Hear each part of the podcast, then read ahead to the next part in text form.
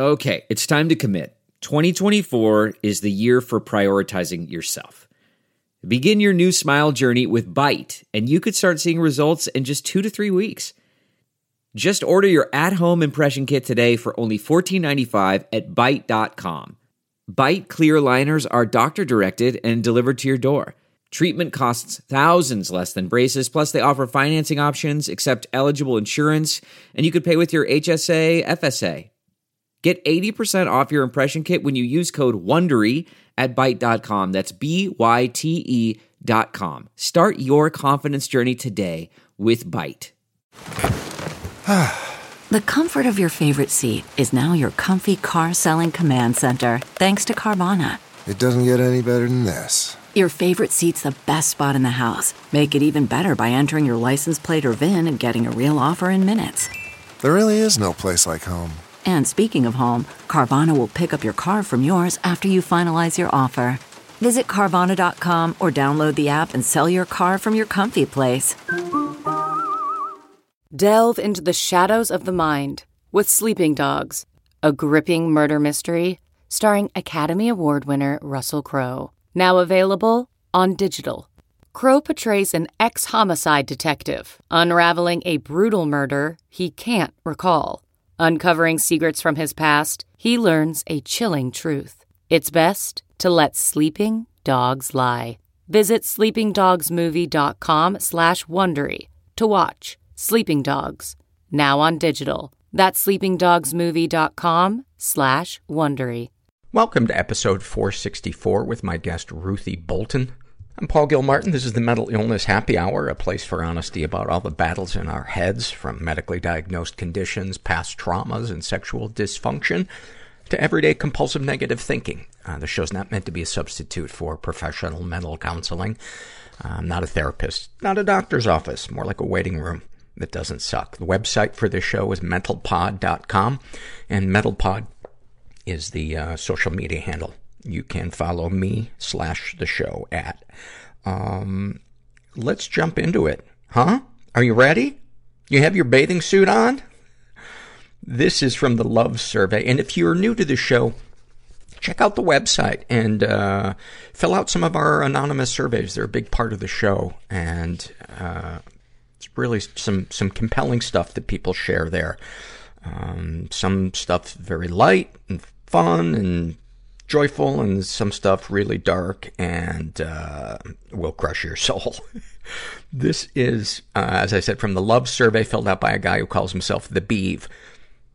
And he writes, uh, I love being in bed and rolling over to look at the time, realizing I have two more hours of sleep. Oh my God, do I love that one so much.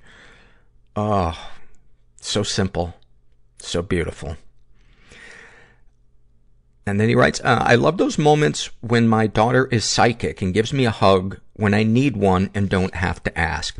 And this was, I don't know if I would say it's a, a, a red flag for, for me, but it's, there's a really fine line, you know, when it comes to affection between a, a, a child and a parent, it's really easy for the, the lines to get crossed and the parent begin to look to the child for comfort, which is not healthy for the child. Um, and I know that the parent that does that is well-meaning, um, but I, I, I want to read something that a listener sent me a link to, and it's by a, a woman named Stephanie Ship. She's a blogger, and I'll put the link to her website, uh, cause you probably won't remember it. It's Thrive Trauma Recovery Coaching.com. And the name of the article is Parentification, the child who is forced to become his or her parent's crutch. And uh, she writes, We've all met someone like this, that odd single guy whose mother texts him during his dates. The wife who spends endless hours on the phone giving her mother support and advice. That child who seems overly mature and wise but is a loner. These are the most common examples of a phenomenon called parentification, also known as emotional incest. The offending parent does not engage in sexual relations with the child, but he or she invades basically every other aspect of the child's existence to such an extreme degree The child has little to no life of his or her own. So what is parentification exactly? What are the telltale signs? And by the way, I'm not saying that this uh, necessarily applies to the survey that uh, he filled out, um, but it's possible that some of this stuff uh, applies, and I think it's just healthy for parents who were probably raised without boundaries, probably raised in enmeshed households to kind of get a lay of the land and understand what healthy boundaries are um, between uh, child and a parent. Signs you were parentified as a child. One, your parent used you as his or her support and confidant. Two, your parent monopolized your time and attention during childhood. Three, your parent was and continues to be jealous of your friendships and frequently tries to sabotage them. Four, your parent encouraged and fostered financial and emotional dependence into adulthood. Five, your parent was indulging and supportive when you expressed self-doubt or unhappiness, but was sullen and evenly openly hostile when you expressed joy, happiness, or success. Six, your parent frequently complains to you about their problems with your other parent. Seven, your parent expected you to be loyal and in alliance with them against the other parent. Eight, your parent made inappropriate and intimate disclosures to you about the other parent. Nine, your parent discouraged you from becoming independent, often by undermining your self-confidence and courage and by cultivating fearfulness. Ten, your parent referred to you as, quote, the man of the house or, quote, daddy's little girl. Eleven, your parent treated you like uh, her spouse or his spouse and expected you to adopt the responsibilities of a spouse. Twelve, your parent violated your privacy and sexual boundaries through inappropriate touching and or inappropriate comments about your body. 13. Your parent demanded demonstrations of affection from you, which may have included demanding you cuddle with them, help them bathe or dress, or other similarly intimate acts. And 14. Your parent demanded you disclose details about your budding sexuality. Um, and personally, from my experience growing up, in, in, in my house, I check about three quarters uh, of those and had no idea until well into therapy that those were not okay and that that was not healthy and that that had affected me. And that's not to demonize uh, my mom. There were many great things about um, the house I grew up in and about her personally, but this shit's complicated. And then the, um, she writes the impact of parentification in childhood. Parentification robs the child of a childhood first and foremost. The narcissistic parent demands that the child abandon his or her own needs and worse, ignore the fact that the parent refuses to meet the child's needs. Instead, the child must become the parent's, quote, need meter. The child resides in an insane world where everything is upside down and backwards. Parent is child, child is parent, spouse, and confidant. In cases of severe parentification, parental alienation occurs. This happens when the narcissistic parent demands that the child adopt an alliance with his or with her against the other parent. This is common, in, this is common in severely broken parental relationships where the parents are usually separated and or divorced. The parent p- procures the child's alliance by convincing the child that the other parent is, quote, bad. In this way, the parent gets their needs for support and love met while turning the child against the other parent and denying the child her natural right to love her other parent. And, uh, you know, throughout this, she, you know, sometimes doesn't do the he or she or his or her, but you understand that it, this isn't specific to any, uh, gender. The impact of parentification in adulthood. Children who have been parentified grow up to be adults who have disordered boundaries. They tend towards one of two extremes. Either they are utterly boundaryless and codependent, or they create such rigid and inflexible boundaries that they let no one in at all.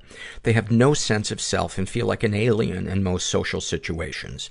They usually suffer from severe depression and they feel lost and lonely most of the time. They long to connect with others, but at the same time, they fear connection because in their childhood, connection meant invasion. Women who parentified by their mothers often struggle with owning their feminine identity and often have disordered eating.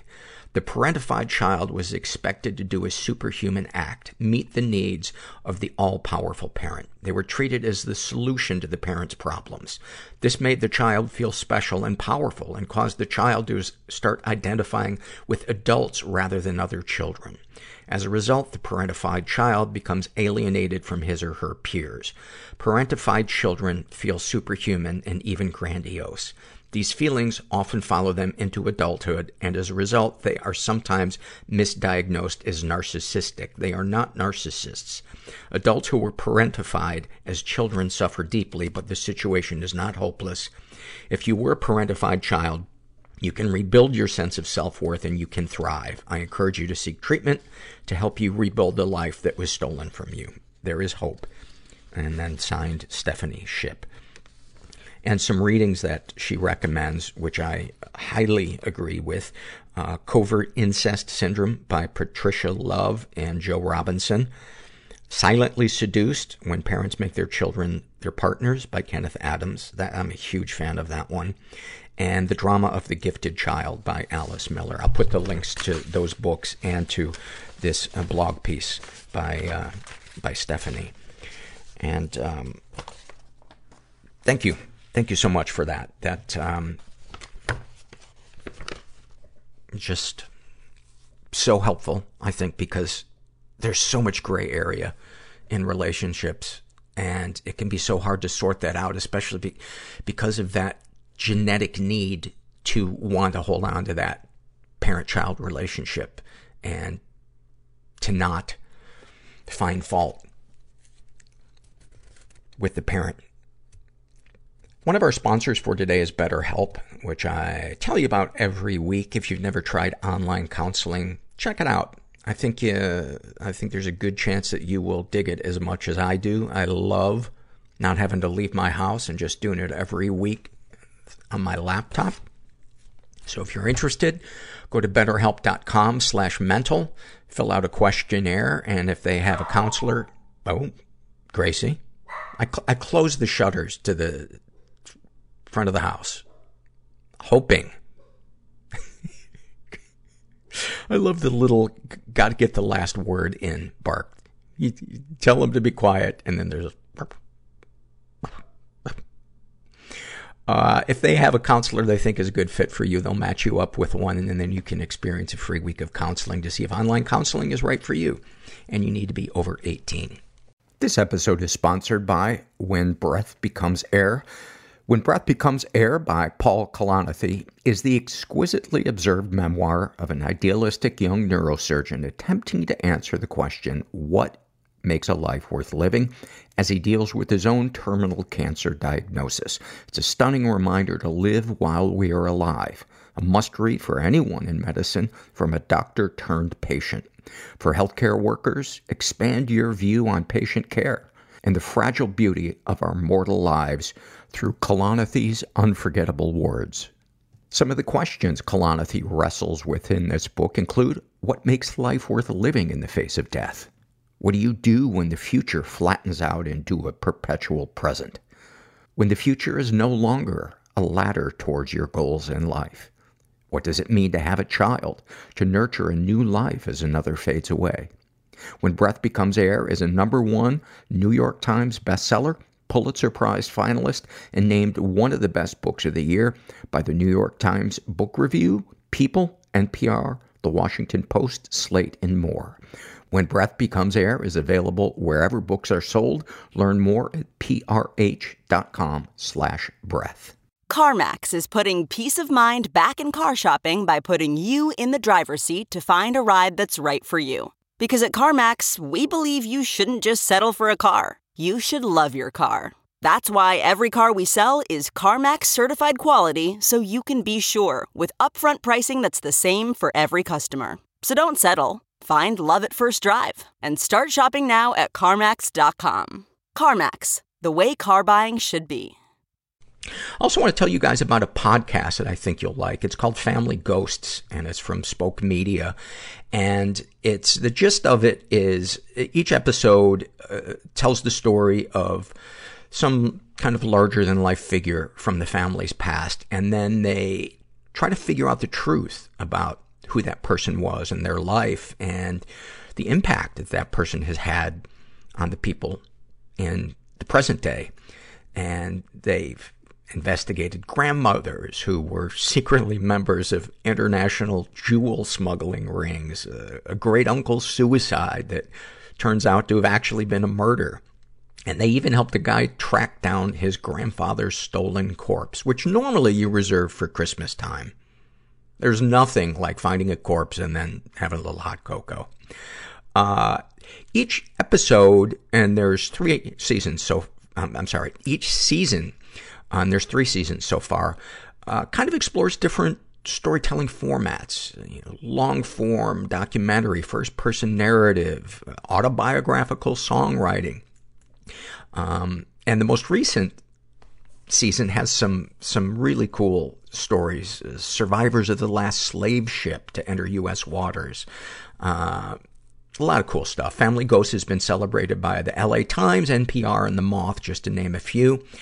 Family ghosts, the families are real, the ghosts are metaphorical, and the truth is always relative. Find it on Apple Podcasts, Spotify, or wherever you like to listen. This is from the Love Survey, and this was filled out by a woman who calls herself Locked Up. And uh, she writes, I love when I'm sleeping on the bed next to my partner on a rainy day. We can't sleep in the, oh, and she's 17 or 18. We can't sleep in the same bed because of her parents, but she still drapes her hand over the edge of the bed so I can hold her hand if I have a nightmare or get scared with the thunder. I love it when it hits that time and I know it's safe to get into her bed and cuddle. And I love that she makes space for me without having to wake up. Like her body knows that I'm there. I love going to the movies with her, and when they turn off the lights, she holds my hand. Somewhere in the middle, she will kiss it slightly, and I know that I am safe, at least for the moment. It's beautiful. Thank you for that. And then this is an awful moment filled out by a woman who calls herself Giddy Kitty, and she writes, um, I once drove to a wooded area that I grew up near with the intention of ending my life. I was sitting in my car. I had a blue box cutter in my hand, blade out, and tears streaming down my cheeks when I heard the sound of a snapping tree branch and rustling leaves. I immediately started my car and left because I didn't want to be murdered. Nobody's, cool and everyone's scared, and we're just all in this together. There was no joy. Overeating. Apathy doesn't leave any marks. Numbing out. Physically. I wish that I was a girl. Panic attacks were so violent. Rudderless. They were mistaken for seizures. Shot coke in my neck. The TV was talking to me. Romantically, I am becoming the woman that I feared. He said, there's going to be a second hunger strike. Nothing's real. And I'm going to die. Sometimes I just go, hey, I can't deal. Just beyond broken. I want out. I have to like fantasize about the person I'm with. I'm gonna stab him. Fucking someone else. It's okay to be different. That I don't want to die is a miracle. To be weird. I'm so happy to be here. I'm gonna help you one day. People are gonna love you for that. It takes a lot of work to heal. It's hard being a weird kid. Sometimes you don't realize how fucked up something was until you feel the opposite of it. You will just never see what you're not looking for. I didn't know how to break up with him, so I just transferred schools. I'm here with Ruthie Bolton, who is a, a WNBA Hall of Famer, uh, Olympic gold medalist, and advocate for uh, survivors of, of domestic violence. Uh, Ruthie and I met about, what is it, about six months ago in Sacramento. Mm-hmm. We yes. did a mental health event up there. And uh, I got a chance to interview you, and I said, anytime you get down mm-hmm. to LA, I'd love to record you for the podcast. So thank you for oh, for yeah. being here. Sure. Um, let's let's talk about your childhood, where you grew up, kind of mm-hmm. what the environment was was like. Yes, the environment was twelve girls, eight boys. Um, my dad is a minister. I'm a PK kid, uh, preacher's kid, and um, and so we grew up in Mississippi, a very sub, uh, in the suburbs, uh, country, mm-hmm. if you will, and um, we lived on about ten acres and farm. We raised uh, chickens, hogs, uh, cows, uh, horses, and and vegetables, okra, which I don't like too much corn. So we live. Okra is so slimy. I know I don't Yeah. like it. I don't even like it fried. Just one, I- but most people in the South like likes it. So we grew up and and there was a lot of people. Not only my family, you know, my s- siblings, but I had 139 nieces and nephews. Can you imagine? So it's like it, we had like a clinic where we grew up. There was jumping the fence as a sport. You know, who could jump over the water as a sport. Uh, someone would be sprinting. Like it was almost like a clinic outside. Seriously, and it, it just it was the most beautiful thing in the world. As a kid, you just thinking like all these people are my relatives. And my mom's sister has 18 kids about three or four miles away. And then another sister had, my other sister had 12. She was like a little bit further away, like 10 miles. But can you imagine Wow. all us first and second cousins and And you were the 16th. 16 and 20. 20. Yeah, I have a twin brother. So I think about it. I'm glad my mom didn't stop at 15. I, I would have been messed up, shot in the water. But, uh, but yes. And, um, so we grew up, uh, in the South and, uh, but yeah, and that, my basketball team, our basketball team, high school team, which we went to state twice. No, we went to state four times. We won twice, I think. But anyway, we were, had a very good basketball team. We were all cousins except for two. What? Can you believe it? Our team, we dominated too. It was just, we talk about that now, like how we just, we, we were just very talented, our basketball team. So we all grew up eating cornbread, black eyed peas, red beans and rice. Man, that was, that was a food. When I, I couldn't eat before a game, I felt like my stomach was fun, feeling funny. But after a game, man, I would eat a big old bowl of red beans and rice and cornbread. Uh-huh. Stuck to my bone. That was, that what, that's what, to me, that's the real eating. That's what make it strong. And so that's, that's what we thought growing up. That was the good stuff. How old were you when you started playing basketball? I was probably about, I would say nine or 10, but really start to really, uh, I would say the first team I was on, I was 12. That's, we, I hear they call it middle school, but we called it junior high back in Mississippi South. I was in the seventh grade. That was the first team I was on in eighth grade, and then I went to high school, which is ninth grade. So, uh, but yeah, it was, uh, I, I uh, it was a sport, obviously, that, you know, people always ask, you know, why did not play individual sport, but being from a big family, those team sports was always better. And so we played basketball. We had the, the tire rim on the tree. I know that sounds cliche. You hear the stories a lot, but mm-hmm. really we did. We had like the bicycle rim. Then another tree would have the really the rubber tire on the tree. And mm-hmm. we grew up. That's where our basketball go. And then when we finally got a real basketball rim, it was just like heaven. I remember it was like, oh my God, we got it, we got it for Christmas. Our mom surprised us. And so we were playing from sun up to sundown out there, you know. And were you a, a guard? I was a guard. Yeah, I was a shooting guard, but really couldn't shoot that well. But defense was sort of my bread and butter. Yeah. It was, yeah, it was, E- even through your career? yeah, really it was. What, It what's the key to being a good defensive guard? You know, I was a player, very aggressive, uh, and I just had this like this a relentless mentality. It takes a very gutsy player to play defense. I'm like, it's just almost, and you have this mentality of like, and I was a very, I was a professional perfectionist when it came to defense. Like defense, like I wasn't satisfied. Like I could watch video. If my girl got by me once, I felt like, oh man. And most people just, oh, no big deal. Like I took it personal if mm-hmm. someone got by me. So I got it. So, and I had to play harder defense because I didn't have a shot. I wasn't this great shooter initially early on in my career. Mm-hmm. So defense was the only way I was going to be able to play. Defense is where I created my name in defense because it had, you know, it takes a player that um, have this resilient and that player that have that that hungry player. The the most competitive players you see are, I should say, the the good defensive players tend to be the most competitive people really because a lot of people are just interested in the glory. Yeah, They're- the they're not- glory. the- you know, offense, that's great because you need to score to win. But it's true, you know, offense win games, defense win championships.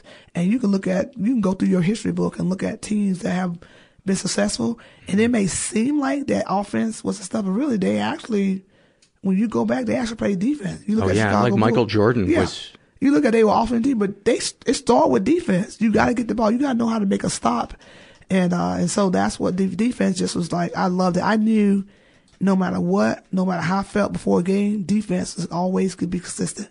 Mm-hmm. And that kept me in the game. And that's why I tell a lot of athletes I talk to, I say, you know what? Yes, you can work on other parts of your game, but if you can focus, if you can play defense, you're gonna be playing. That coach gonna look down. We need somebody to know how to stop that player. Yeah. We know that you gonna you gonna get called more often than than usual.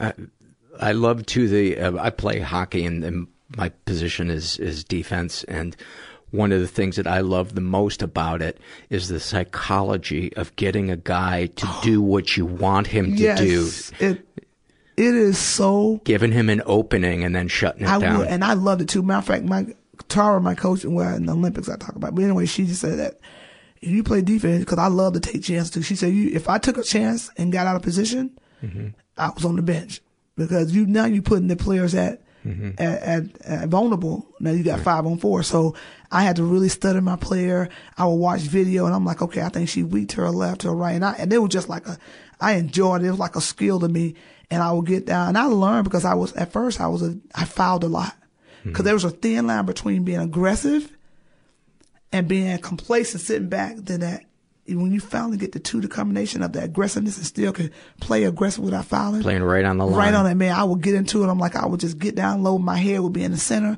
and that's when you know having strong legs, and I just had and I used my arm. Man, it was like I would make players' life miserable, and I would love it too. I, I this picture I have to find and show it to you. This girl, I'm like, I wasn't satisfied with making you. My goal was if I asked ten out, if I asked ten players, you know, you know, I would say high school players, what is the number one principle of defense? They all gonna think stealing the ball. Seriously, you may find one. It is stopping the ball. See the ball, stop the ball.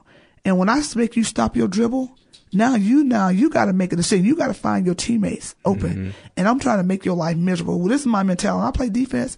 I want you to. Re- I want to make you regret you ever play basketball that you ever put shoes. I had this mentality of just making their life horrible.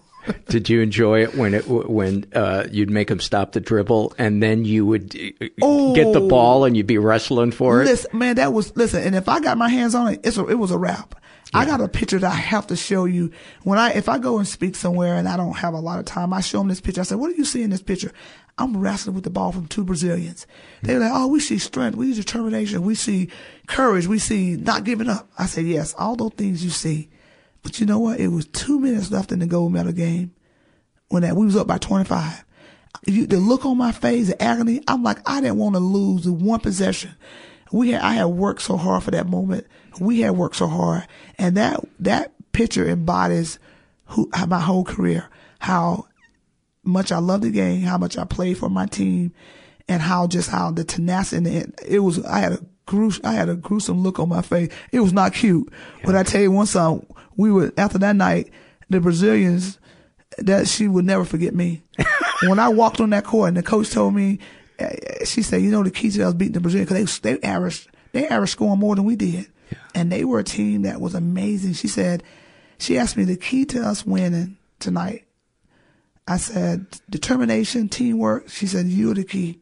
This is my Olympic coach said, you're the key to us winning. I'm like, well, she said, you got to get in your stance. You got to play defense like your life depend on it. Because we've done our, we watched video when this team get going, the, the point guard, she was amazing. They call her Magic Paula. She played like Magic Johnson. Could shoot anywhere, find teammates open. Mm. Tara told me, she said, every, this night is, is going to change women basketball forever.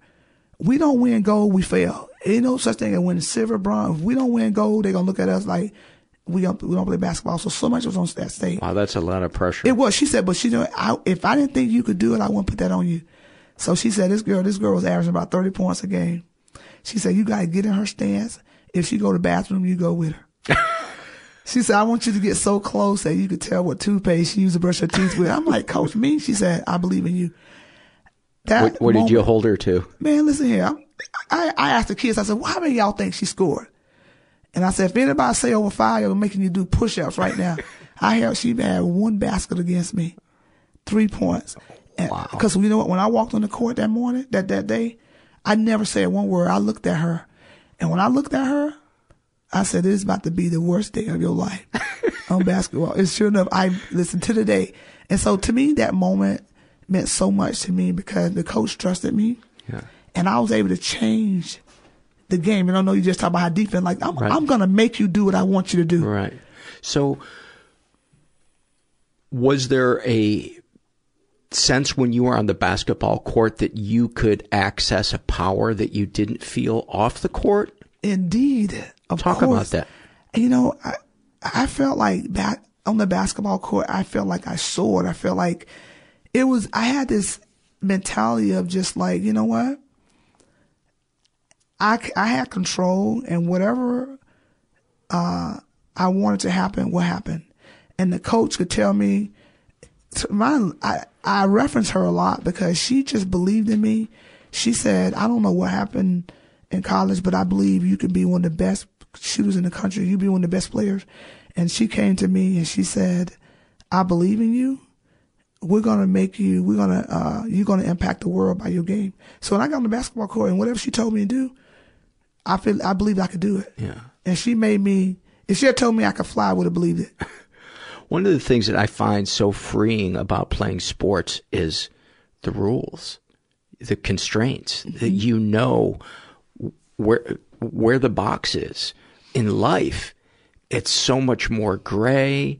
It's so yes. much more confusing. But with sports, it's like you know where the wall is. You know, exactly. how hard you can run at the wall. So true. And you know the boundaries. You know right. the the, the sideline. You know what uh, what how you can d- dictate on the court, and it's, it's very clear.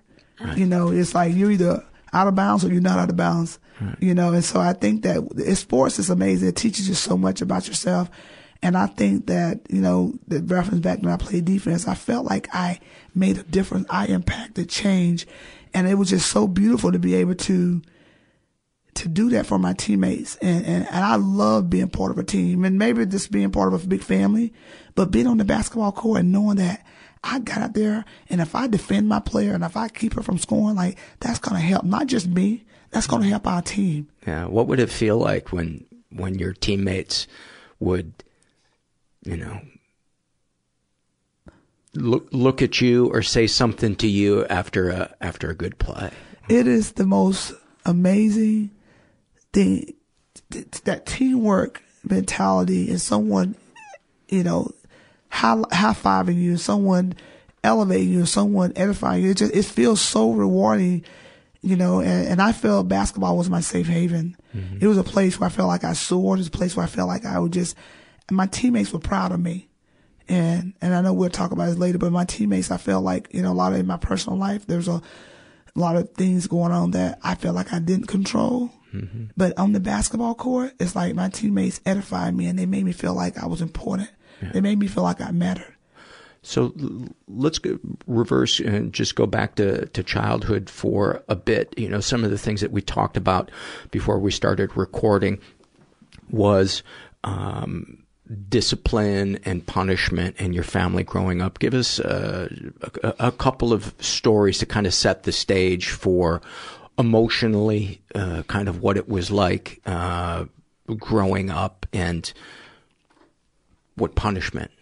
Well, my my like. dad was very, very, uh, very. He was a disciplinary. Um, you know, we knew on Monday that my dad didn't allow certain things when they were on Tuesday. He was very consistent in his teaching. Um, he knew, uh, and so we learned that uh, from my dad. And you know, I know these days may be different, but we got we call peach spot, and that was this one. There was a spanking, and I didn't get that many because I was a pretty good girl. I was good, you know, I was obedient. But uh, but my dad was real big on disciplinary, and he would always say, "Everyone, I love all of you all the same, but you bring home your own report card." He's going to reward, you know, he's not going to love my twin brother less than he loved me. But if I bring home an A, I'm going to get rewarded for my A. If he bring home a C or D, he's going to get rewarded for his D. And so he will always, we looked at, you think about discipline, you look at as, we looked at punishment, you think, oh my God, he punished me. But my dad looked at discipline. Mm-hmm. It's like, and, and, and, and to me, being the, the discipline us and making sure that, you know, he, he talked about principles. He would say, if you take in life with you just a few principles, you want to carry a suitcase full of rules. And that he would always talk about that. And my dad had principles. You can't sit in the car with boys. It just ain't gonna happen. I'm not gonna make all these rules. Okay, you can't hold your hand. You can't listen to this kind of music. No, it ain't gonna. You're not gonna sit in the car with a boy. And then another thing about we grew up in high school. We couldn't go to if it wasn't school related, we couldn't go. If it wasn't like mandatory, like just parties, he didn't allow us to go. Because too many of us to have to. So we just he just you're just not gonna go. Mm-hmm. You can you can live life without going to this extracurricular activity when it didn't matter. So my dad was very strict at that time. We thought about man, we miss out on all the fun as kids. All we do is go church, church, church, church on Sunday, something on Monday, Tuesday, Wednesday. So you as a kid you grew up thinking like, man, if all we do is church. But I look back and my dad really just had eyes that we didn't see. That Mm-hmm. he was our eyes, our ears. So I'm thankful for the teaching, for the foundation he gave us, and that really has helped me. It helped me in my whole life. He gave us an amazing foundation. Anything in life has to be built on a solid foundation for it to last. Do you think people today would look back at some of the physical discipline you received and call it ab- abusive? You know, I know that I, I didn't get a lot of whipping, but I know my brothers did. And they, you know, my dad would tell them go get their own switch and he would spank them. And, and one thing my dad said, he was. a switch would be a switch branch. would be a branch. And they had to go get their own one. And if they got one that was too small, that would, you know, my, you know, it would double. So you're going to get an extra whipping because he want, he said, don't try to outsmart me. Right. But so they would, you know. and it would leave marks. Yeah, they will get they it will leave marks. They will get spanking. And matter of fact, sometimes we'll count them like you got twenty five, I got thirty or something like that. That's what. That seems excessive. That that many. You know what the thing is is that my dad will always say. He said I would stand on the White House. I feel like I'm disciplining my kids the best way that I know how, and he he disciplined kids according according to their like my twin brother got spankings. He could he could discipline me by saying, "Hey, don't do that," and I'm gonna mm-hmm. listen. Right. So I think according to what that kid did, whatever it needed for that child, and so, so I think most of the boys got spankings, and a lot of girls we didn't get a lot of whippings because we were pretty much, you know, we listened, we were pretty much obedient, mm-hmm. and my dad could just challenge us. He could just, you know, tell us, okay, we had to do this, and we would listen. So I think it's according to the behavior Gotcha. level. Yeah.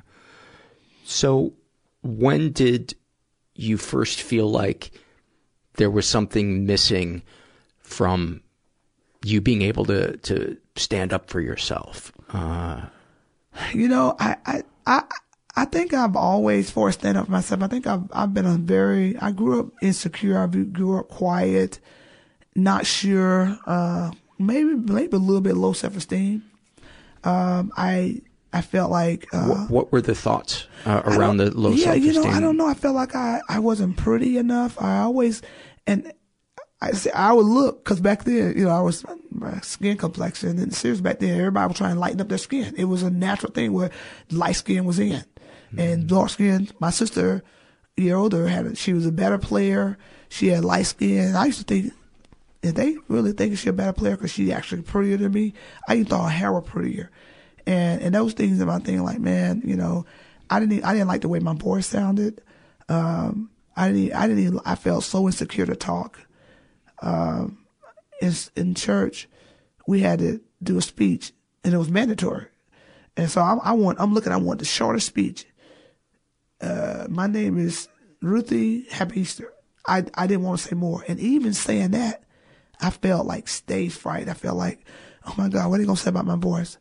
Or uh, looking at me, what are they gonna say about my and, hair? And would people make fun of your voice or your hair? You know, people growing up, you know how you just sort of make fun. Mm-hmm. You know, I, I don't know at the time. It, it just kid play. You know, Sure. cousin with that. You know, but it wasn't thing. like excessive. It wasn't. No, it was like, oh, you, you know, yeah. They would call me. Actually, I smile. They would call me. My, my nickname was Big Gum. Like I had a big smile. Like I love smiling, but it's like, you know. And I was thinking about that, and you know, I was thinking like, am I really? And I was thinking, I wish I. I but it was always I wish I was. I wish I was prettier. I wish I was, you know. um you know, I was, this, I, I was a happy kid. I was, I was like outgoing somewhat, but not like, I was still, I was sort of a quiet, but I think I was wanting, wanting attention. Do you recall some of the first times where you were being abused and you found it difficult to advocate for yourself? Yeah. Um, you know, in my marriage, I felt like I, cause I, you know, you grew up in a faith-based church. It was about, you know, man, you know, is the head of the household. And so, and then I wasn't, cause I wasn't used to stand. I, I got bullied as a kid too. I'm like, I, um, in school, um, when I was staying with my friends at another part of Mississippi, we were visiting, and I remember a person came over and literally was pushing me, and I could, I just, I couldn't defend myself. Uh, in school, this girl bullied me and was taking my candy from me, and and finally, I just had a nerve. I thought, you know, I just finally said, you know what, you know, I was scared too, and I finally said, you know what, you're not supposed to treat me that way. And then, and I would, I was ready at that moment to probably fight her, but she's like, I just wanted to be your friend, you know. So, wow, what a weird way to go. I about. know her name was Gladys, and I tell these girls I work with, I said, this girl was just taking my candy, being mean to me. She said, I just want to be your friend because I was pretty popular in school because I played basketball. Mm-hmm. But she just she didn't want to be my friend, but she didn't know how to tell me, you know. Um, so I think that there, I de- definitely carried over into my adult, adult life, being married and not having a voice and being unsure and, and letting someone always dominate the conversation. And so I just, you know, whenever you know, my husband was verbally abusive and saying things, I just felt like I was supposed to just this is the way marriage is. You know, trouble don't last always. He is the dominant. He's the head of the household. You just gotta just go with the flow. You just gotta deal with it. What do you think of now when somebody s- says the the man is the head of the household? You know, the man the head of the household, but still, and they like I know people go from a biblical standpoint. The man is the head of the household. He, you know, but the Bible also said the man should treat the woman as Christ treats the church. So you're supposed to treat her with uh, she, her love for you is how you reciprocate uh, her her respect for you is how you reciprocate her love. Mm-hmm. And so you and when a, when a man puts so much emphasis on the head of the household, generally that probably the man that's abusing because it's like you want to dominate.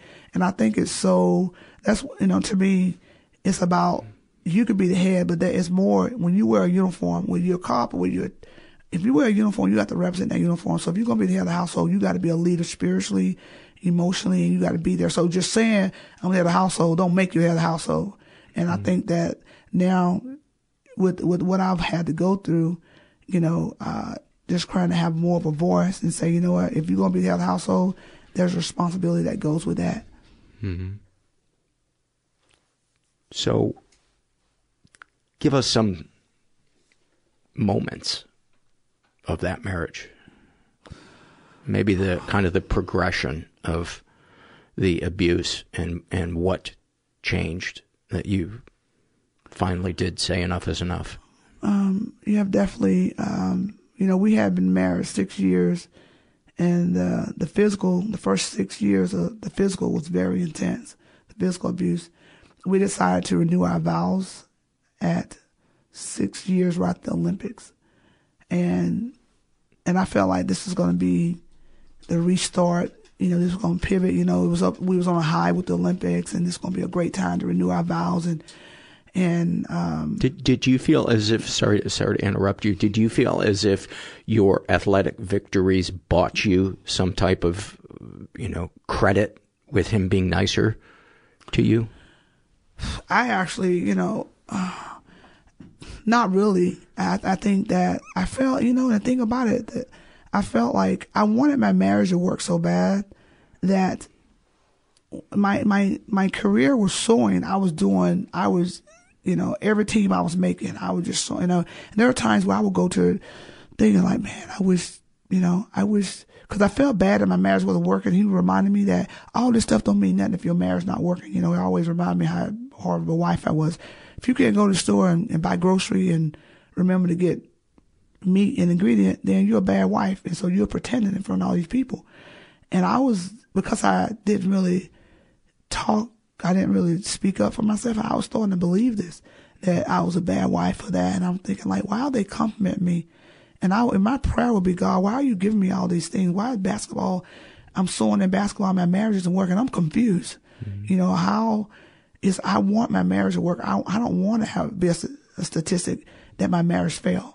I, you know, some of my sisters had divorced. I don't want a divorce. My mindset is that I want this marriage to work. And, and, my career had already progressed to where I was able to turn no and yes in my career, like defy the gravity, defy odds, like, you know, through my high school perseverance, through my college, through the pros, I had, had done things in basketball that ordinary person couldn't do. So I knew what success was. I knew what you can get great results from working hard. Something I just got to work harder. Mm. I gotta, my strength, my tenacity, and my fight, and my zeal, all that was great in basketball, but it was became a weakness in my marriage because now I don't know how to quit. I don't know how to walk away. I don't know how to say no. I'm like, and I don't. I'm not hearing what the counselor is telling me.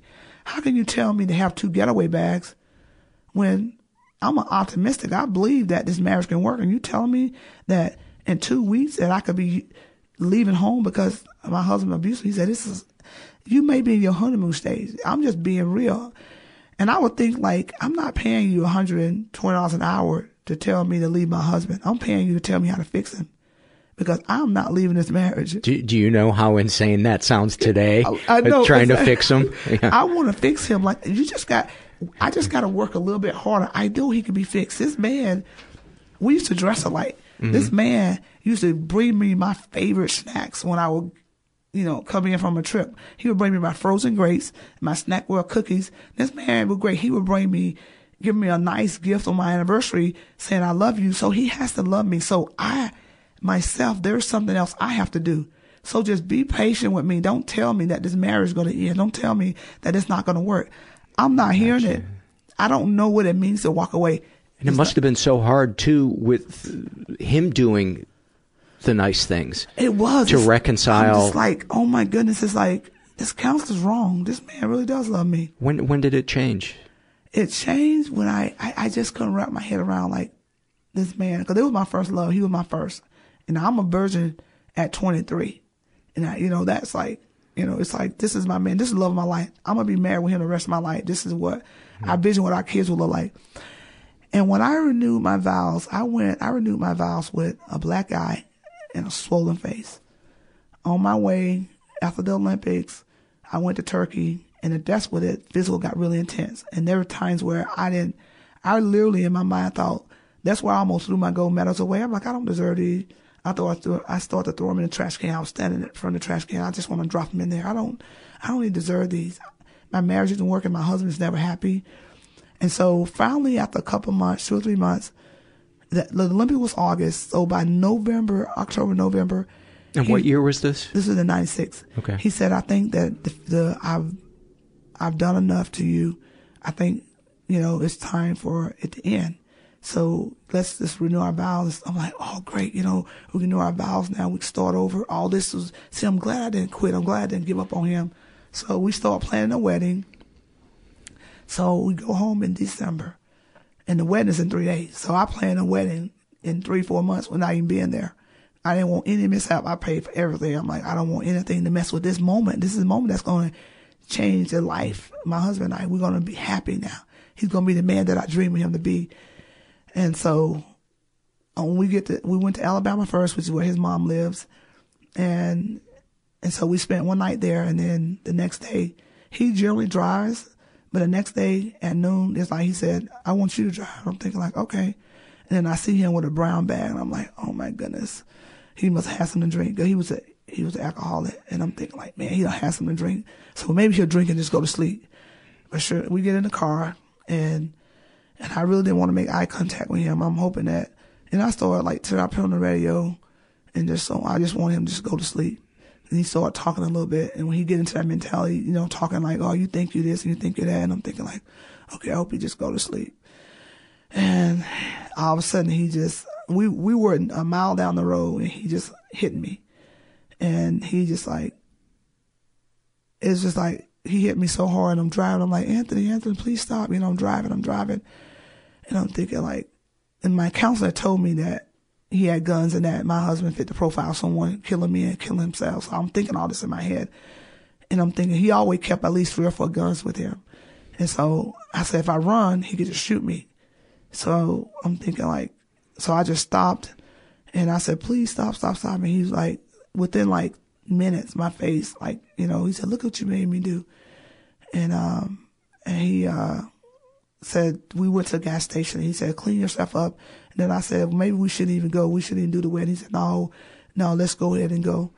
So we, I drove home and that was the most agonizing moment driving four or five hours. When you, when you hear yourself, you know, recount yeah. him saying, look what you made me do, what, what feelings come up? You know, I, it is like, I think about myself, like how, how vulnerable, how naive I was. They, they think that like, and I said, he would make me repeat it.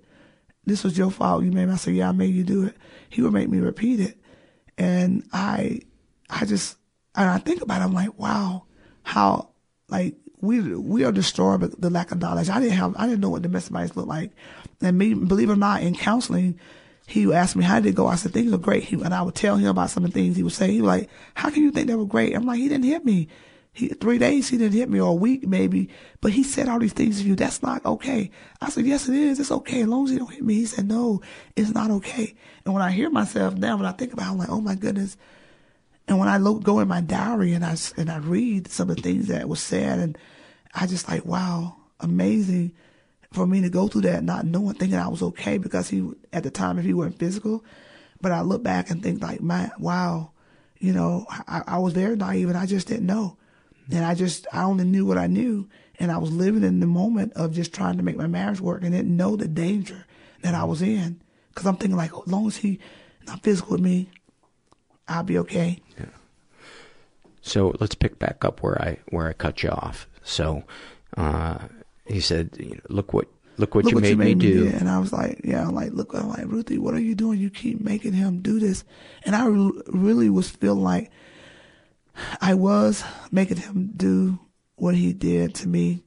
And I'll be transparent and say that I went, I, I live with the two things that happened in my life that I live with fear and I live with guilt.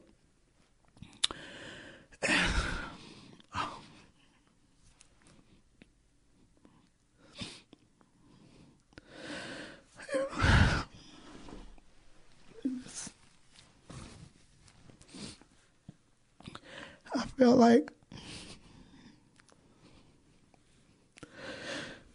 when we first, you know, I had an abortion when we first got married. And I felt like our marriage was was cursed. I felt like whatever I went through, I deserved it. And I felt like the only way I would be healed would be or be forgiven is by his his hands and, and I felt like and that one of the reason why I didn't want to give up on the marriage because of what I had what happened and I felt like I just had to endure it. And if it cost me my life, I was you know, just living with the guilt of that. And then that was in the beginning and then six months six years later in my marriage, uh, I went outside the marriage and I felt like two wrongs don't make it right. And I felt like I was just as bad as he was. And I just felt like if this marriage killed me, I would never leave because I I was wrong, and this is the marriage. And so my mentality was that this is how I may end up dying. I may end up dying by the hands of my husband because of the guilt that I felt, and and I felt like, you know, I was, I felt trapped, but I felt like every day, I said, Lord, every day is this, is this the day that this will turn around? And this is the day that I'm forgiven. And this is the day that, that he, not only will God forgive me, but it's the day that my husband forgives me. And so I live every day hoping that, that the next day that I woke up and I felt like, and that's why I was confused because all these other great things were happening in my life. And, and, but my marriage was failing and I lived with this burden and the guilt in my life. And I just didn't, I didn't know if victory was staying. I didn't know if victory was leaving. And I was so confused. And what made me realize that is when we, when we went home and I had a black eye and my family asked me when I walked in, they asked me, you know, what happened to you? My brother asked me what happened to me. And I said, I ran into a door and I said, I'll be okay.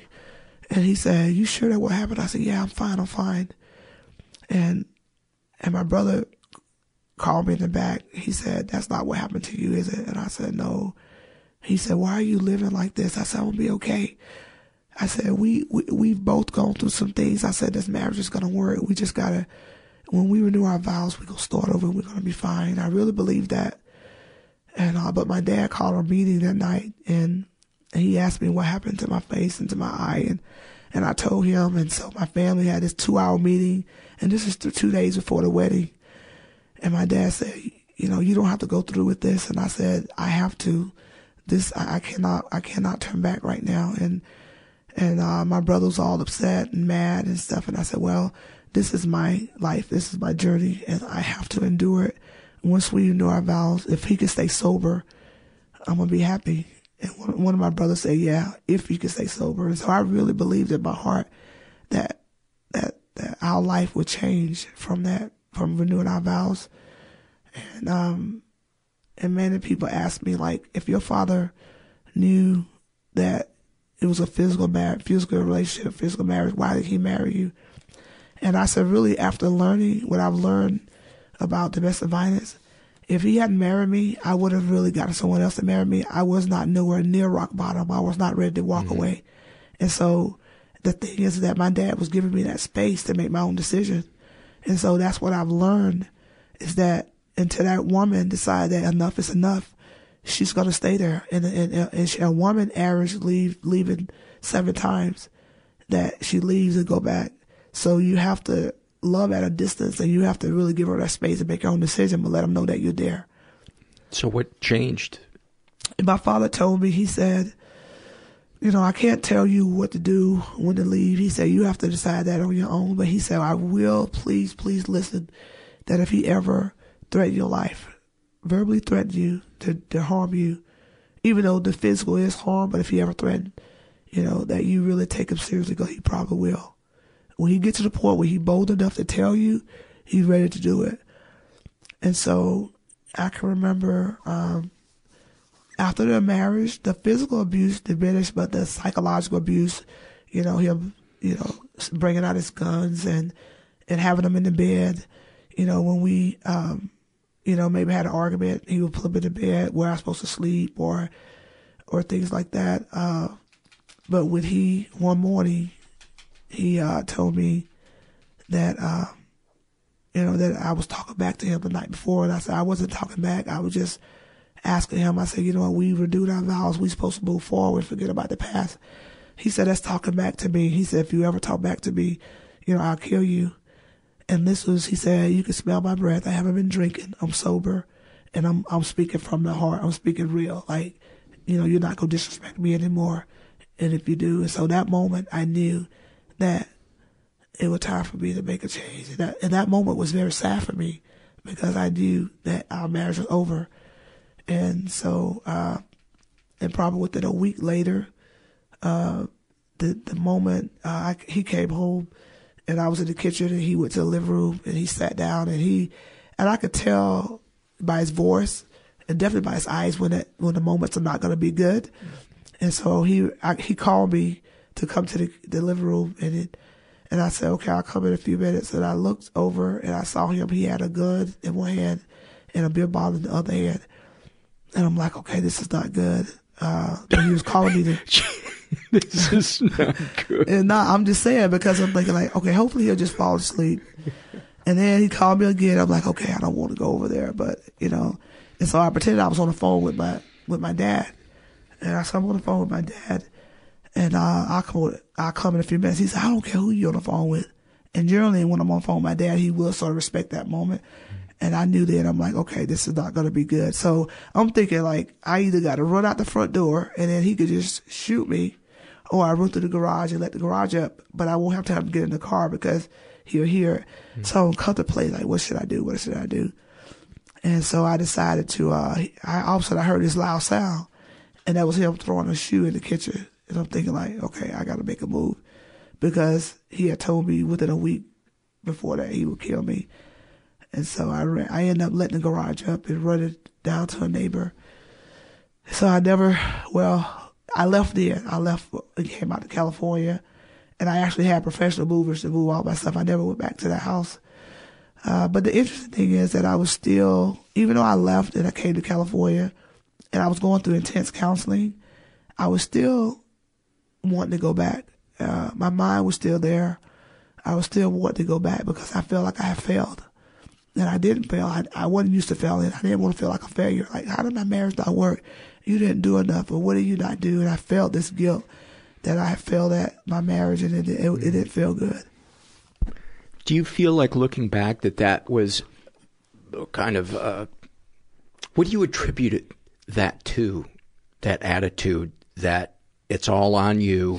You got to take the blame. You got to make it work. And enduring abuse is better than a marriage failing. Do you do you attribute that to kind of that? I think you know. I think I, I've gone through a lot of counseling since, and I think I was. I have a rescue a rescuer. I have this rescuer mentality of helping people, helping people heart heal, to help you know seeing their weaknesses and want to make it better. Gotcha. And when I talk to my sisters, the one that have gone through abusive marriages, we're all we all agree like we're we are rescuers. We're Mm. you know we're trying to be their God, and we have the heart, the compassionate heart, as my mom did. And it's hard for us to to to uh, dwell on the negative. It's like we want to. We, we, we want to say, okay, they're good in this area. We just need to help them in this other area. And we didn't realize we, we were enabling them. Right. We didn't realize that we were the biggest enabler that we were trying to, and there was a point you do help you assist, but there's a point where they have to want to help. Mm. And we were just, we really, we were in God's way of helping that person. And so we want to be their God. And that's what I've learned that I've enabled. And I've had to go to counseling myself. It's like, why do I keep getting in this position? Why was I such, like, why am I over helping? It's because of the, the heart to help and to rescue.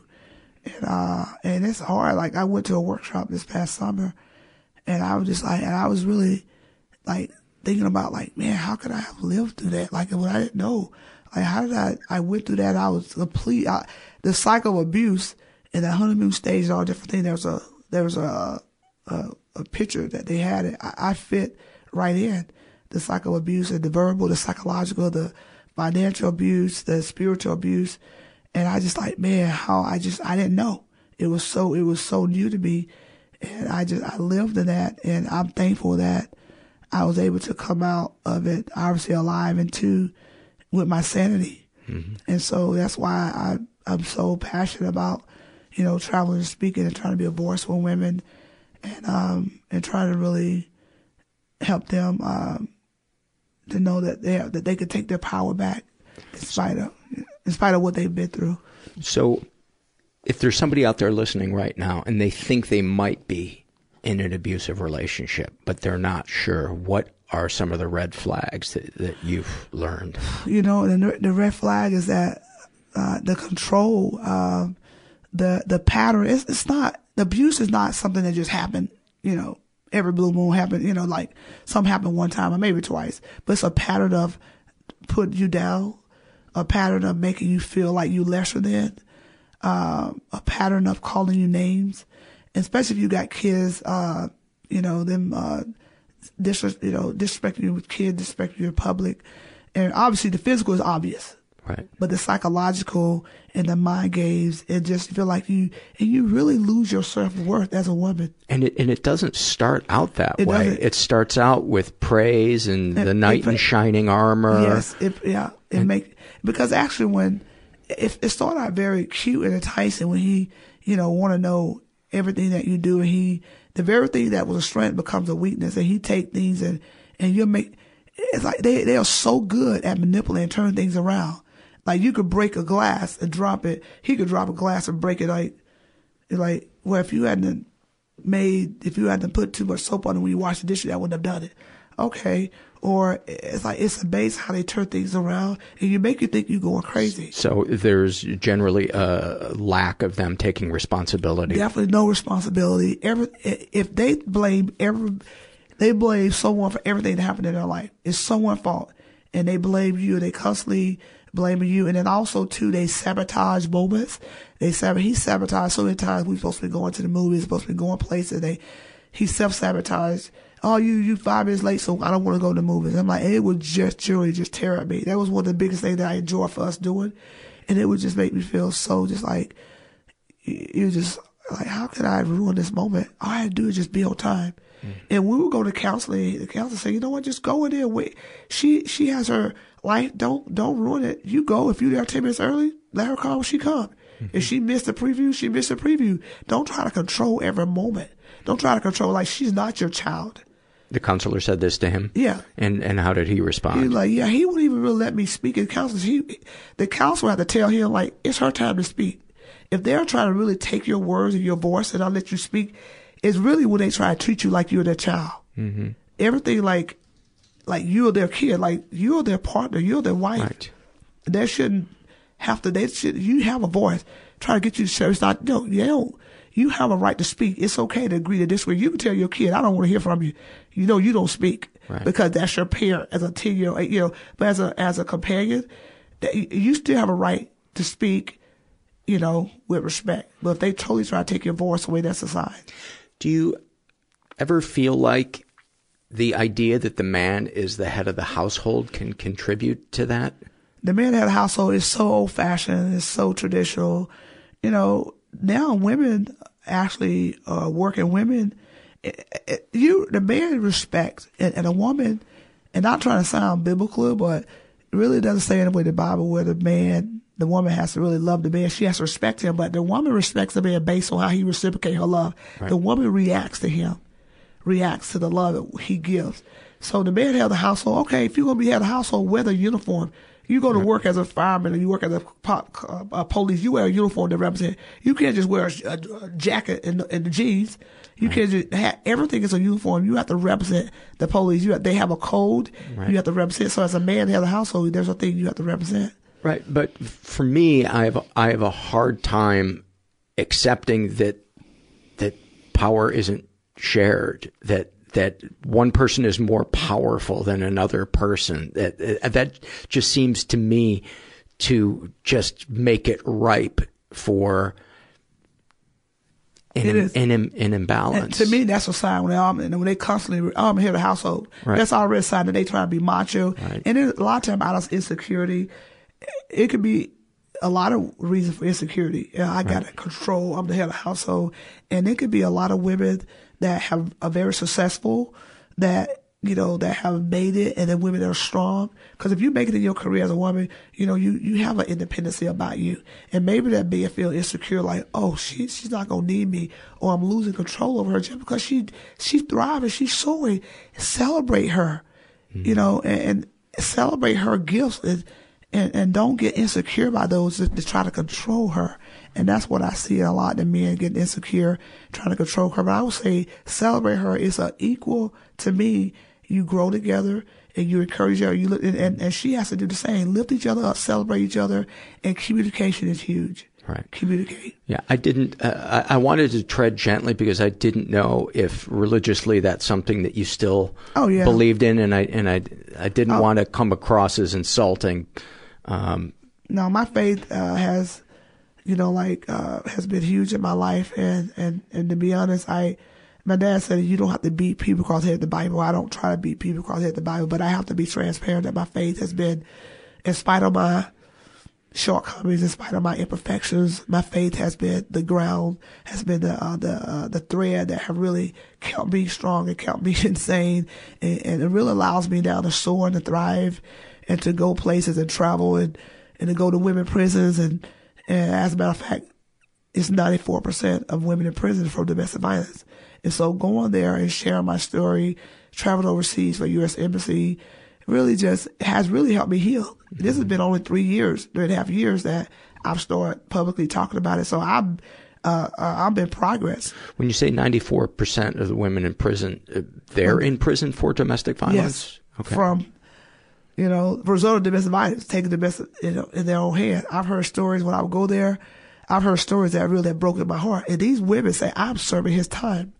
I got tired of living that way, so I took matters in my own hand. Hmm. And so, the, and, the, and, the, and the sad thing about it is that the mental abuse, some of the women went through just mental abuse. Hmm. It got to be so bad, and it it really never got physical.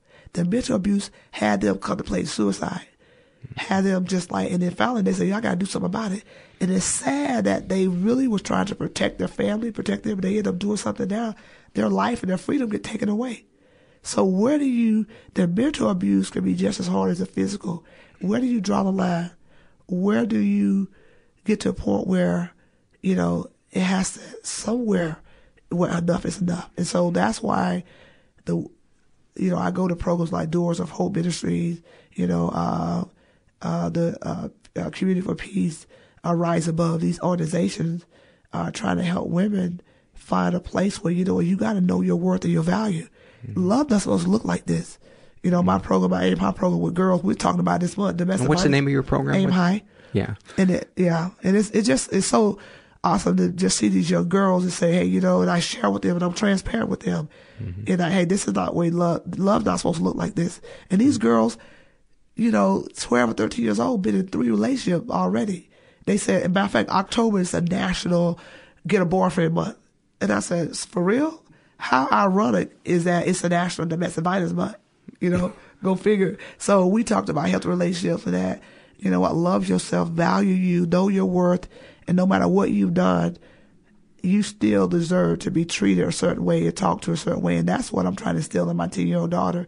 She actually saw the documentary that ESPN did, Mighty Ruthie, and she was like, Bobby, that happened to you. Why would he do that? I said, well, people do some mean things on me, but you know, she, and she would just me. She said, you're the best mom in the world. How can somebody do that to you? You know, so I have, I owe it to her to be transparent. Say, you know what? So what is I supposed to talk to you that way? And I'm supposed to treat you that way? Give me a, a, a moment of you being able to share your story with somebody who's in the middle of it and uh, you feeling oh, there are so many moments uh, I've had in the last three years of sharing with women. Uh, there is uh, a young I spoke for St. John's in Sacramento about a couple of years ago. I spoke at it's a place where women go that experience all type of abuse and they graduate. And so I went to the event and after I got done, this young lady came up to me and gave me the biggest hug, like she didn't want to let me go. And she was actually going through a really nasty divorce. Uh, she was going through so much. Uh, he was, he still had, they still share custody of the kids. He was making, the, you know, her kids were older, like 13, 14, 15. The kids was thinking she was a bad marker. He was instilling in them. So she was having a, not only was she going through this psychological abuse, he was bringing, dividing her with the kids. And it was just so hard. And so I just, you know, I, we stayed, we stayed in touch and I just tried to encourage her and say, you know what, you know, God got this and just, uh, it just really tried to lift her up. And so that to me, she just, she was just so like, thank you so much for saving my life. She said, I just, I didn't know where to turn. Uh, I've spoken in a lot of places. I went overseas to, uh, Samoa. A lot of women have been through a lot over there and, and just and a lot of feedback saying, thank you for giving me hope. Thank you for making me feel I'm not alone. I actually have these that are with, uh, domestic violence happens a lot on reservations. Mm-hmm. And I, I wear these because I stayed in the gap for a lot of the women there. It's actually the percentage, and they don't have the resources that we have. And to be able to stand in the gap for these women has been, you know, has been amazing. It's been like, you know, just the fact that showing up and being there and being accessible, that they could talk to me, that they could feel me, they could touch me, they could give me a hug. It edifies them and give them a space to say, you know, I'm not going through this by myself. So it, it means a lot. You know, and there's a quote that I love. It says that, you know, to the world you might be one person, but to one person you could be the world. I love it. I love it. Ruthie, thank you so much for um, not only sitting down and getting uh-huh. so vulnerable yeah. and uh, but for all the advocacy that you do and uh, you're just a, a, shining light. I love it. Well, thank you. Thank you for giving this space to share to really hopefully my voice, my raspy voice right now can help women uh, out there, young girls that feel like uh, that they have a, a, voice and that they have a place and that in spite of what they've gone through, they can take their power back. And that's what it's, it's about at the end of the day. How can I still rewrite my story? Do I have enough in me to rewrite my story in spite of what I've gone through and to take my power back? And also to the listeners out there, there's a national a hotline. Uh, there's a number you can call that if you feel that you're going through some things and you don't and you're not ready to be open about it, you're not ready to expose who you are, you can share uh, your story without telling your name, Mm-hmm. and they could give you resources on where you are to help you. And so, to me, I, I encourage the women, whoever go through this, not to go through it alone. Find someone you can trust. Find someone that you can share it with, because it is a very lonely place to go through this abuse. And I have someone you can talk to. I'll, I'll get uh, some links from you, and I'll put those under the show notes. Okay. Uh, for this for this episode. Yes, thank you. Thanks so much, Ruthie. Thank you so much. I loved loved talking to her. I, I love it when a guest just gets so vulnerable, and and I have a front row seat for it. It's it's so cool. Many thanks to to Ruthie.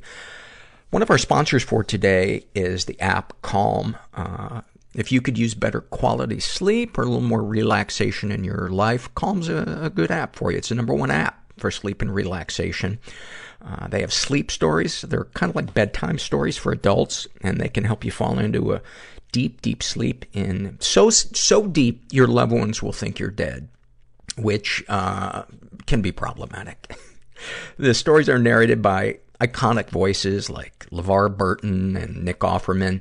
And if you go to calm.com slash mental, you'll get 25% off a Calm premium subscription. There's hundreds of sleep stories and tons of other stuff like soothing music from artists like Sam Smith. Uh, they have guided meditations, breathing exercises, and a lot more. Over 60 million people have used Calm. So join them today and get the sleep you need tonight.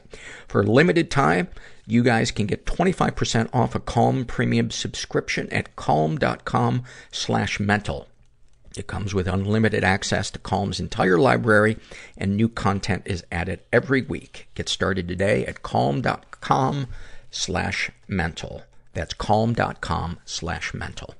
We also have a new sponsor uh, named Lightstream, and normally I don't accept ads for financial products because so much, in my opinion, of the financial industry is unethical and predatory. But I after talking to them and asking a lot of questions, I, I, I felt like Lightstream is different. It's a credit card uh, consolidation loan, and they have rates as low as 5.95 APR with if you use AutoPay. And their rates do change from day to day. So if you uh, you see an advertised rate and then you go back a week later, the rate might have changed. But once you lock in a rate with them, it does not change. And that to me is a really important thing. Um, what can I tell you about it? There's no fees, um, no application fees, no origination fees, no transaction fees, and no prepayment penalties. Uh, the application is quick and easy, and you can apply right from your phone. And Lightstream believes that people with good credit deserve a better loan experience, and that's exactly what they deliver. So for you guys, apply now and get a special interest rate discount. And the only way to get this discount is to go to lightstream.com slash mental. That's L-I-G-H-T-S-T-R-E-A-M dot com slash mental. And it is subject to credit approval. Rate includes a 0.50 auto pay discount. Terms and conditions apply and offers are subject to change without notice. Visit lightstream.com slash mental for more information. Let's get to some surveys. This is an awfulsome moment filled out by a woman who calls it, pardon my, my noise. That's not her name. Her name is, uh, Fleabag is my religion. Oh man, that was such a good show. So maybe the best two seasons of, of any show anywhere. She writes, I've always struggled with body image issues despite being the naturally skinny girl. In grade school, I was teased for being so thin, and yet in adolescence and young adulthood, I felt disgusted by my body, not finding it thin enough. I wondered why I hated my body so much when it fits the American standard of the quote, ideal woman's body. After a lot of therapy, I saw the roots of my hatred and have begun healing. Then I went home to visit my mother. She was talking about how disgusting one larger woman looked in a bikini, asking, how could she let herself look like that? I just calmly posed the question, Mom, why do you hate fat people? She replied, I don't hate them. I'm just repulsed by them. After some more prompting, I confessed to her that her language makes me feel nervous about gaining any weight before coming home for fear that she'll no longer love me. I feel proud of myself for being vulnerable and starting a healthy dialogue. Her reply, Oh, honey, I'll love you no matter what. But if you start packing on the pounds, I'm gonna let you know. Oh my god. The definition of awfulsome. This is from the love survey filled out by Britt. And she writes, I love sitting on my front porch when it's dark and pouring rain. I love the silence of our world, and the only thing I can hear is the rain and my inhaling of a cigarette that I would deny smoking if anyone ever asked. Ah, that's so good. Any comments to make the podcast better? I'd love to hear more surviving stories from women who were sexually abused as children and how they cope as adults. Uh, I know that there are probably dozens of episodes that we've done. So a good, if you're looking for an episode from the past that, as opposed to looking for an episode from the future, which is very difficult, try Googling a subject or keyword that you're interested in and the keyword mental pod and episodes will pop up that fit that description. Oh, also, uh, good news. The back catalog, except for the first two years, uh, so going all the way back to the beginning of 2013, are uh, all those episodes are now available. So check them out. This is an awful moment filled out by a woman who calls herself Panda. She writes, The first time I got help, I was labeled with a borderline personality disorder, even though I don't fit enough criteria for the diagnosis. The psychiatrist said that my chronic depression is just a symptom of the underlying BPD. During my years of treatment, some professionals pointed me in the direction of PTSD, but I never had a, quote, before the trauma and marginalized the abuse in my childhood since I never got beaten enough to stay at the hospital or something like that. A year ago, a therapist told me about complex PTSD and the effects emotional abuse and neglect can have. After almost 20 years of ineffective behavioral therapy, I decided to try a trauma-based therapy and went on a search for, quote, the truth. Unfortunately, the documentation of Child Protective Services had been destroyed already. Last week, I took the time to visit my aunt and grandmother a few cities over to talk to them in person about what they remember. They told me one heartbreaking story after another. After a lifetime of doubting my own memories, I finally had witnesses. Proof what I have experienced was real. Real and cruel. The realization left me with a sheer horror from like Lovecraft's books. And at the same time, I'm so happy that there's a justification for the pain and sadness I feel. It's like the way my life turned out finally makes sense. Thank you for sharing that. Man, having our, our pain and our trauma witnessed and validated is, I, I, think, an essential step. If we're gonna heal and we're gonna ever start to feel comfortable in our own skin and able to have connective relationships, uh, platonic, professional, and romantic, I think we have to feel some type of validation around that. This is a shame and secret survey filled out by a woman who calls herself Weird Drunk Fetishes. Uh, she identifies as gay. She's in her 20s, was raised in a stable and safe environment, never been sexually abused, uh, never been physically or emotionally abused. Darkest thoughts. When I am drunk, I masturbate to porn where there is a much older man having sex with a young female. This is weird because I'm a lesbian and would never be aroused by, by this type of porn when sober. I wonder if this has something to do with when I was younger, my parents got divorced and my mom kept trying to convince me that my dad was sexually molesting me.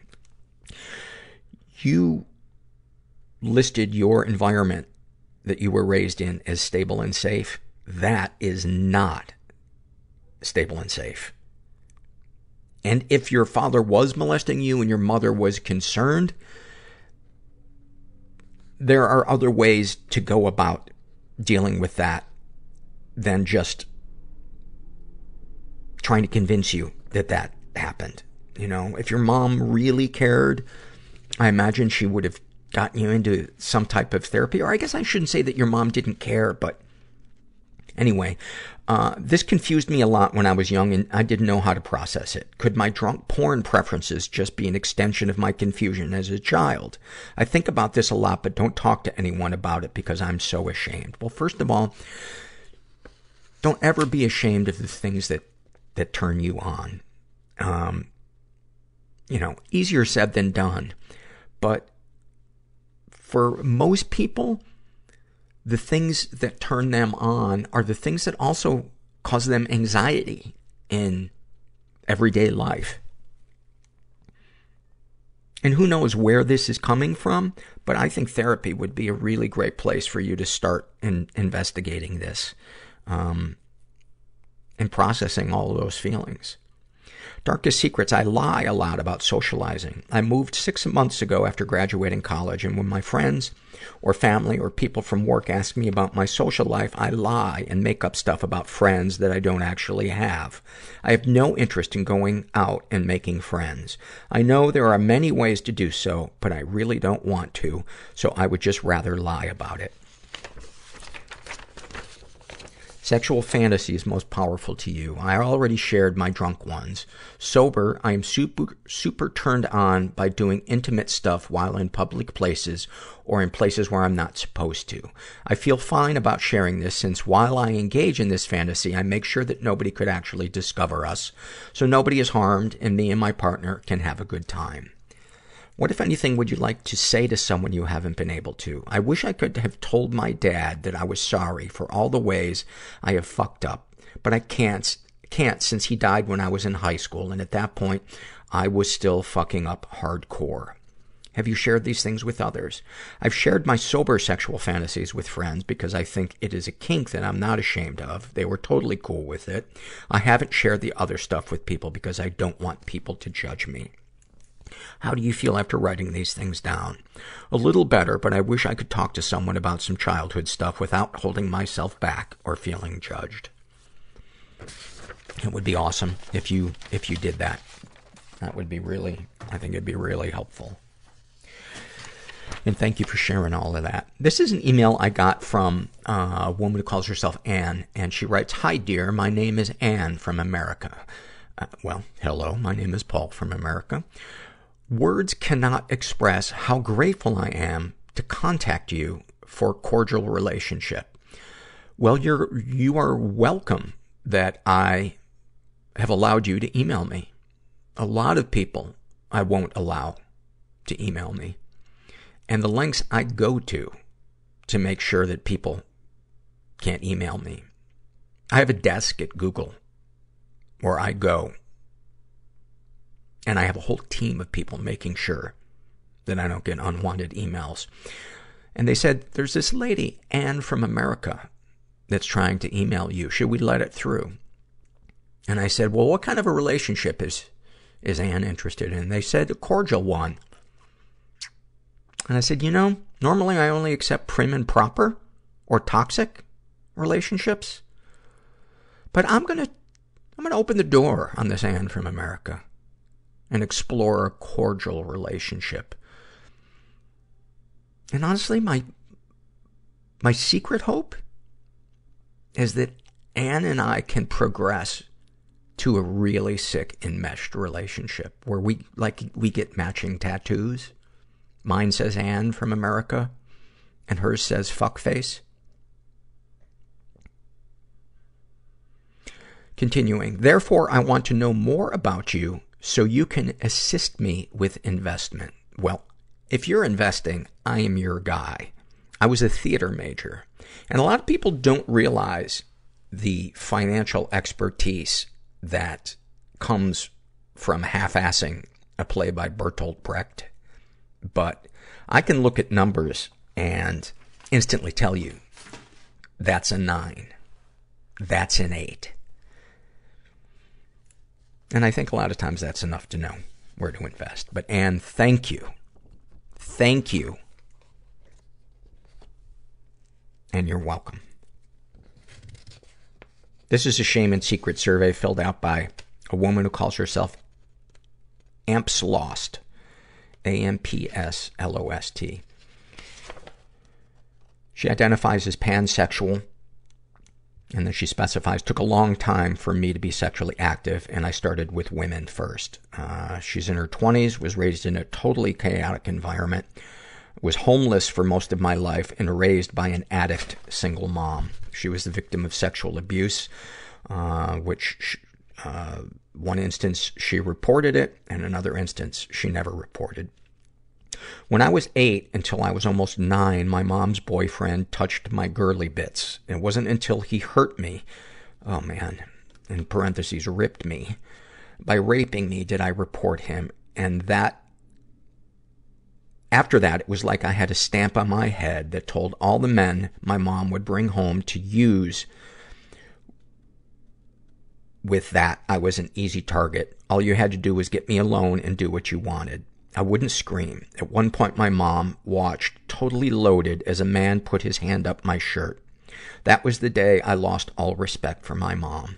It wasn't when she blamed me for allowing her boyfriend to rape me, or blaming me for his death, or her insistence that the drugs were the only way she could look at me.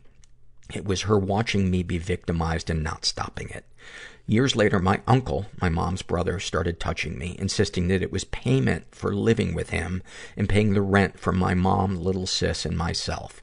I allowed this to go on for four years until I graduated from high school, and that night he decided that he needed more than just groping me and wanted it all. I left the next morning hoping he wouldn't touch my little sis, but I couldn't sit by anymore. The alcohol and drugs weren't numbing me enough to go through more pain. She's been physically abused and emotionally ab- abused. Oh yeah, I have a vast history of abuse. From my mom, it was mostly emotional abuse, making me feel worthless or not wanting to live. From my mom's many boyfriends, there were many times where I was beat for not remembering things or not following through with instructions. And from my older sister, she tried to kill me on so many occasions. She would also beat me until I would black out. I took a lot of these beatings so my little sis wouldn't. I don't regret that at all either. Man, this is so heavy. Any positive experience with the abusers? With my mom, yes, there were many good memories that I have with her, and I try to focus on them, but since getting clean, and thank God you've got clean, I've placed a lot of boundaries in place for our relationship. One, because I used with her, and two, because I have a son who I want to know my family, and I want to protect from all of her use and abuse. I allow her a visit every month with my son, and if she is using or in a bad mood, we leave and I don't talk to her for a time, but we have more good visits than bad. Darkest thoughts about liking when my mom's boyfriend was touching me. It felt good physically and emotionally. And that's really common, by the way, and that does not make it okay.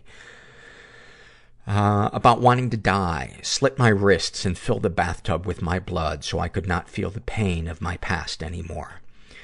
I would visualize my stomach exploding while I would binge, thinking about all the times my older sister called me a cow, and responding, yes, I am. I also thought of killing my little sister to keep her from the pain I had endured for years, which made me feel like a monster and super depressed and suicidal. Darkest secrets. I've had incest with my cousin while high. I've almost stabbed my mom while drunk and high. I almost cut off my uncle's dick after he tried to rape me. Uh, was sober and got high after I wimped out. Sexual fantasies most powerful to you. I am not one to fantasize about sex much. The first time I had sex, I was 20, and the first time I ever masturbated, I was 17. The only time I ever fantasized uh, was in late high school, and it was about my teacher. What, if anything, would you like to say to someone you haven't been able to? A lot to my mom, knowing she is using again and has been for many years. That I know the man she has claimed is my father isn't really my blood. That I blame my mom for my miscarriage, all of the negativity she expressed, and that I had after announcing it. How much I hated her for feeling that way, too. What, if anything, do you wish for? For my mom to get clean and help with her mental illnesses for my older sister to get help with her mental illnesses, for my little sis to move out and feel the freedom of abuse. I think she means freedom from abuse. For my son to never feel abuse and him to never see my residual results of my abuse. for my husband to be more understanding about my feelings in life and be more willing to hear about it.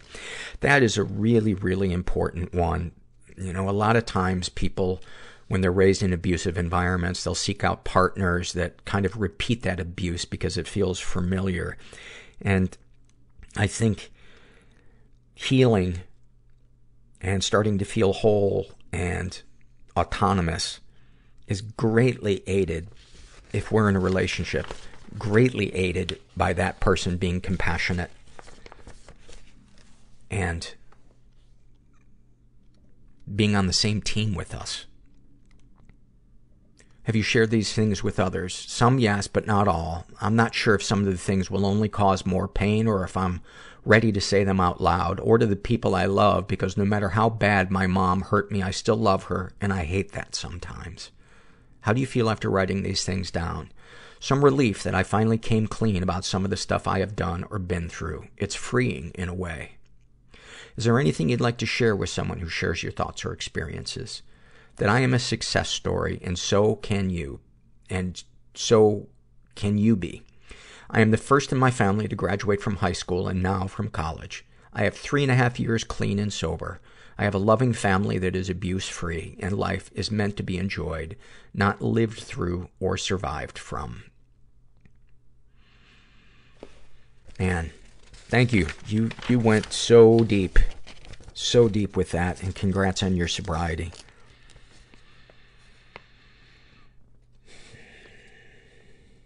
I really appreciate you sharing that with us. And then finally, this is uh, from the love survey filled out by a woman who calls herself Andrea. And she writes, I love my dog. He's 13 weeks old and his name is Chewy. My boyfriend of five years gave him to me for my birthday. Um, this was previously discussed. I don't think anyone should give a pet as a gift without knowing for sure that it's wanted. I love this dog though, because of what he represents. I had an abusive childhood, survived an abusive marriage, and I'm still standing. After my divorce, I remember looking back at my life and seeing nothing but failure and destruction. I felt worthless. I could hear my mother's and ex-husband's voices both telling me I would never, how I would never amount to anything, never contribute to society. I was told constantly that I was worthless. I went into therapy a little over four years ago after I started dating my boyfriend. We had gotten into a bad argument and I found myself doing the same bad coping mechanisms. Push him away, blame him for my negative emotions, shoplifting, overeating, etc. I had a moment where a voice in my head clearly said, this is a good man, and if you keep it up, you're going to lose him. You need help. So I made an appointment with a therapist who turned out to be shit. And that's it. That's the end of the love survey now. I made another appointment with a different one who was probably good, but I couldn't connect to him. I eventually, and I know it may never go completely away, I eventually, oh, I eventually found my current therapist, and slowly but surely she has helped me silence that ugly, negative, and untrue voice. I'm still working on it, and I know it may never go completely away, but I've also learned how to argue with it how to prove to myself that those are lies and I don't have to listen. In the four plus years I've been in therapy, I moved out of my abusive parents' home into an apartment, adopted three cats, held down a job without getting fired, a first for me, and picked up a great, supportive, amazing, and diverse group of friends. A few months ago, my boyfriend and I moved into a house together. A dream I never imagined could be true. It's nothing short of a miracle to me, and it gave us a yard for my beautiful, loving, sweet puppy to grow up and play in. To me, my dog symbolizes a joyful future of worth, happiness, and freedom. He gives me love. He comes from love, and he is teaching me to love. Now, Love it. Love it.